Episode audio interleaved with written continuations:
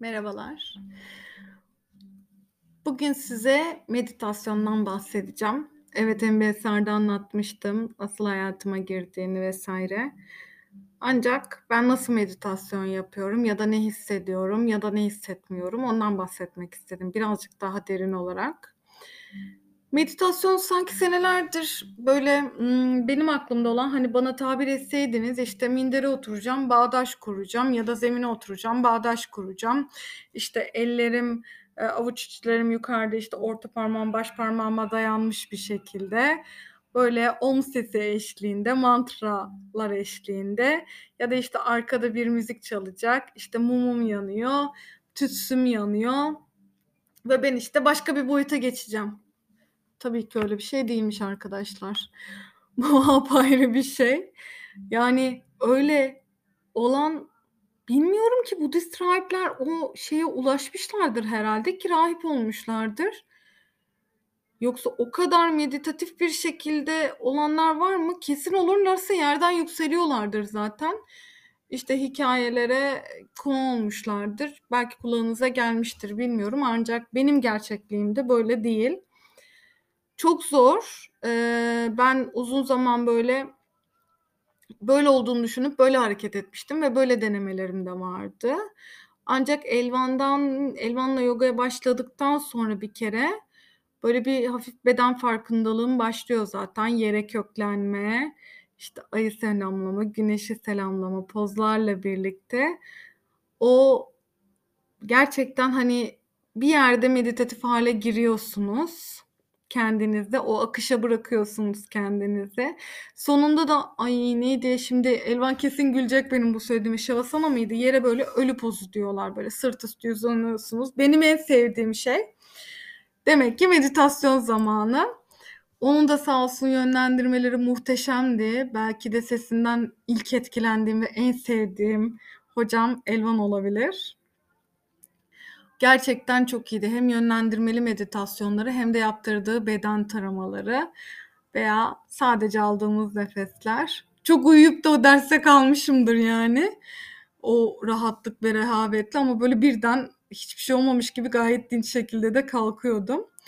Sonrasında, işte, bahsettiğim aplikasyonlarla vs.'le Gürçin Hoca'yla bu arada Gürçin Hocam dinliyorsa haleluya çalıyor Gürçin Hocam şu anda, eee, arka fonda. İşte, eee, Gürçin Hocam'la birlikte meditasyon tabii daha da farklı bir boyuta gitti.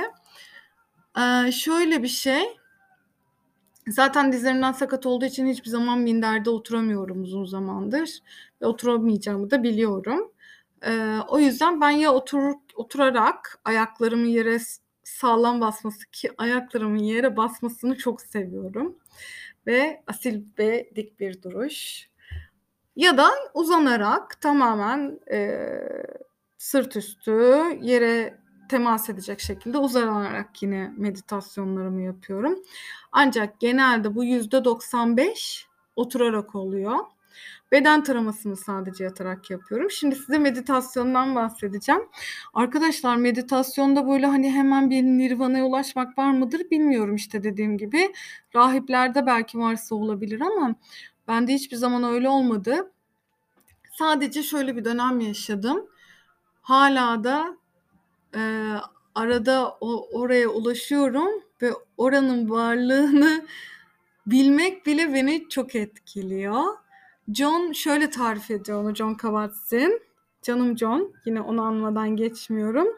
Eee, deniz ne kadar dalgalı olursa olsun, tamam surf yapmayı öğreniyoruz ama meditasyon için şöyle bir ön şeyi var. Deniz ne kadar yukarıda dalgalı olursa olsun, fırtına koparsa kopsun, aşağısı aşağıda, derinlerde ya da birazcık, eee, derinlere doğru gitmeye başladığınızda, kişiden kişiye değişir, sizin için çok sessiz olan ve çok dingin olan bir yer var.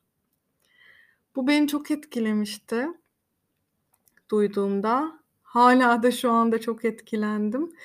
Oranın varlığını bilmek, yani bunu kaç kere yakaladım?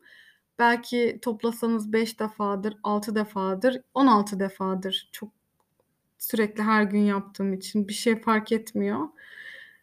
1 saniyedir, 5 saniyedir, daha fazla değildir. 1 nefesten, 2 nefesten öteye gitmiyor.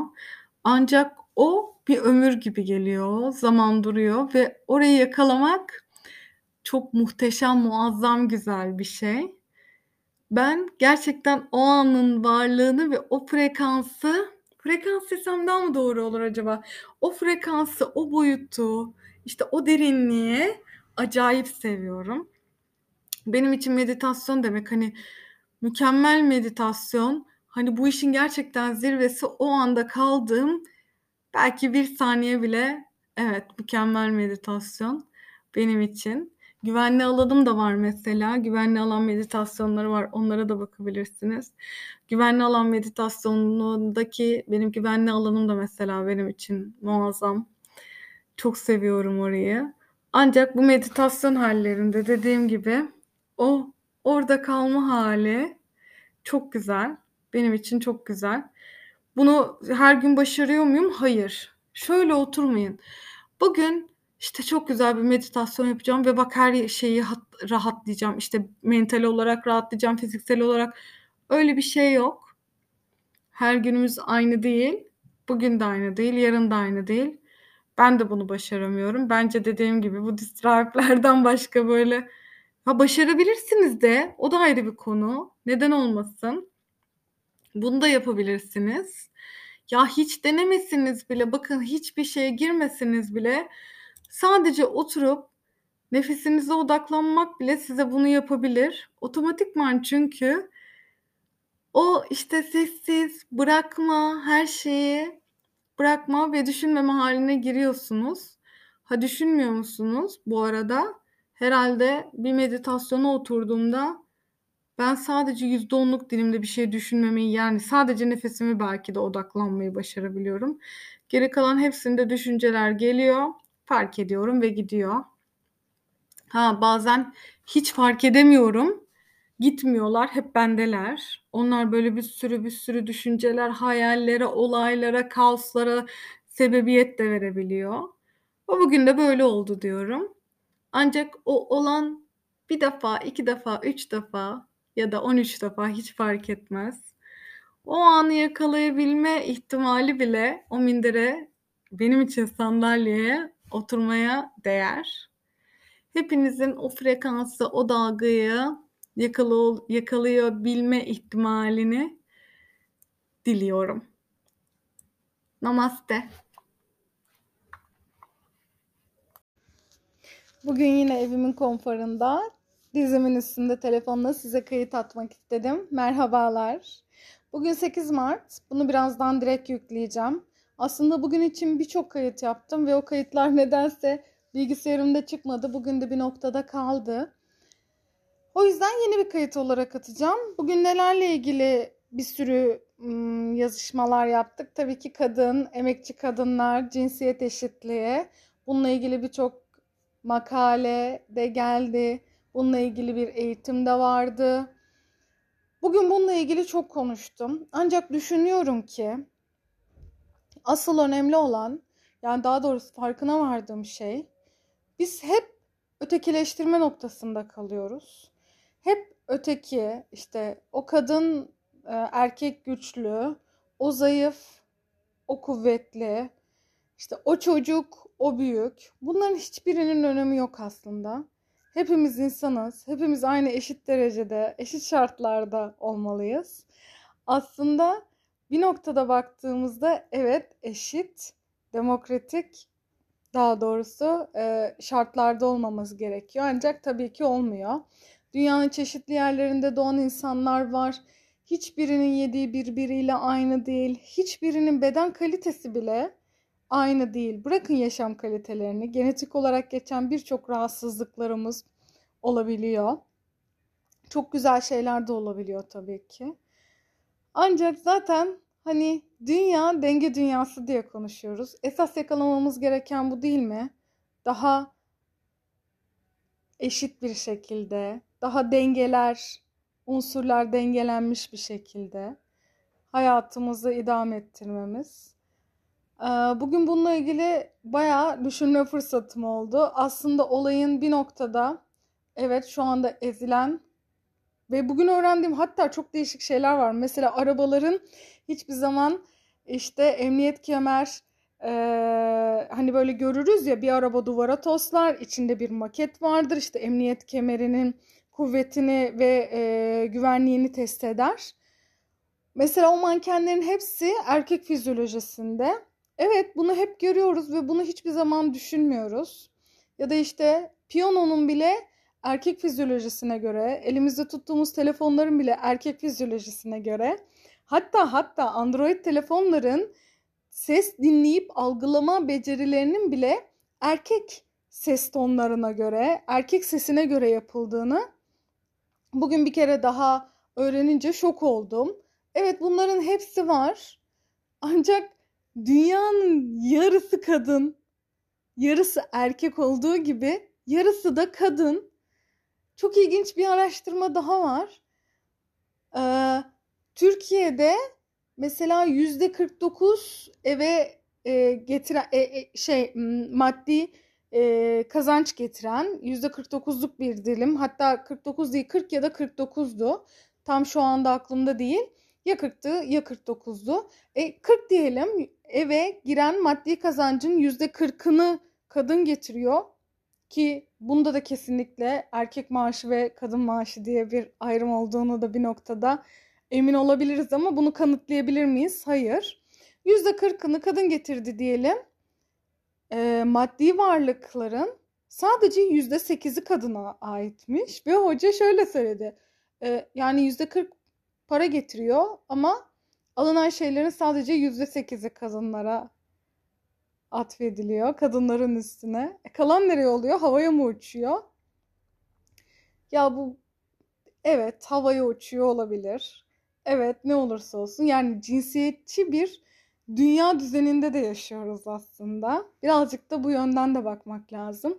Ancak olayın dediğim gibi yani her şey dengeden başlıyor ve hiçbir şey bırakın bizim ülkemizde zaten durum çok vahim. Dünyada da ancak bu şekilde. Ya bir emniyet kemeri güvenlik testinde nasıl sadece erkeklerin fizyolojisiyle kadınları bir tutabiliriz ki? Yani bunları düşününce kadınların doğal olarak seslerini çıkartmalarını da normal saymamız gerekmiyor mu? Aslında olay şöyle. Ben mesela hep şu yönden de bakıyorum. Olay erkek düşmanlığı. Hayır. Olay kadınlar çok güçlü vesaire. Hayır her her şey insana özel. Her şey insana dair ve dünyada zaten tek bir insan var ve bunun da iki çeşidi var. Bir erkek, bir kadın. Dünya ortalamaları da dediğim gibi yarı yarıya gösteriyor her yerde ve hemen hemen her ülkede. Yüzde bir aşağıda, yüzde bir yukarıda ve biz hala erkek egemen olarak düşünüyoruz ancak bir evde şu anda iki kişi birden çalışmadığı sürece o ev geçinemez durumda. E, kadınların emekleri de emek değil mi? Hoş emek göz ardı edilecekse her noktada edilebiliyor. Bir süre sonra da biliyorsunuz 1 Mayıs'ı kutlayacağız. Bugünler benim için ticari günler olarak gelmiyor bu arada. Bugünler belki global olarak hep beraber daha çok bir arada bunun ne kadar farkında olmadığımızın, bunun ne kadar bizler için önemli olduğunun, hepimiz için, bu benim oğlum için de önemli, ileride eşi için ve ben onu toplumsal cinsiyet eşitliğine inanır bir şekilde büyütmeye çalışıyorum biliyorsunuz. Olabildiğince. Hala benim de kıramadığım fikrimde, zikrimde, dilimde olan cinsiyetçi yaklaşımlar da oluyor. Bunun farkına varıp bunlar için çabalıyorum. Çünkü dünya hepimizin canlılar için de geçerli. Böyle yani bugün aslında böyle karışık duygular içerisindeyim ama esas söylemek istediğime geleyim. Ee, hep böyle konuşuyoruz ediyoruz evet eşitlik eşitlik eşitlik ancak kadınların uğradığı istismarlar, kadınların uğradığı tacizler, kadınların uğradığı tecavüzler ve bunların bir noktada gerçekten normalleştirilmesi ne kadar acı. Fark ettim ki bir süredir bütün kadın arkadaşlarıma veya kadın platformlarında da biliyorsunuz gönüllü olarak çalışıyorum. O platformlarda herkese şu şekilde e, bir dilek yolluyorum yazarak, söyleyerek, sözle güvende olmanı diliyorum diye. Yani bu ne kadar acı, ne kadar önemli bir dilek. Emin olun kadın olmadığınız sürece belki bu söylediklerimin hiçbiri sizin için anlamlı gelmeyecek. Ancak her kadının küçük yaştan itibaren isterse 70 yaşında bile olsun inanın ki güvende hissettiğini, güvende hissetmeye çok ihtiyacı var. Umarım bir gün oh be dünya varmış gerçekten kendimi bütün dünya çapında güvende hissediyorum. Güvende hissettiğim için özgür hissediyorum. Özgür hissettiğim için ben olabilirim noktasına gelebiliriz. Bütün kadınlar için, bütün dişi canlılar için tek dileğim bu. Onun dışında da bütün dileğim dünyada hepimizin denge ve uyum içerisinde yaşaması. Görüşürüz. Dikkat edin kendinize. Dileklerinizi güzel gönderin.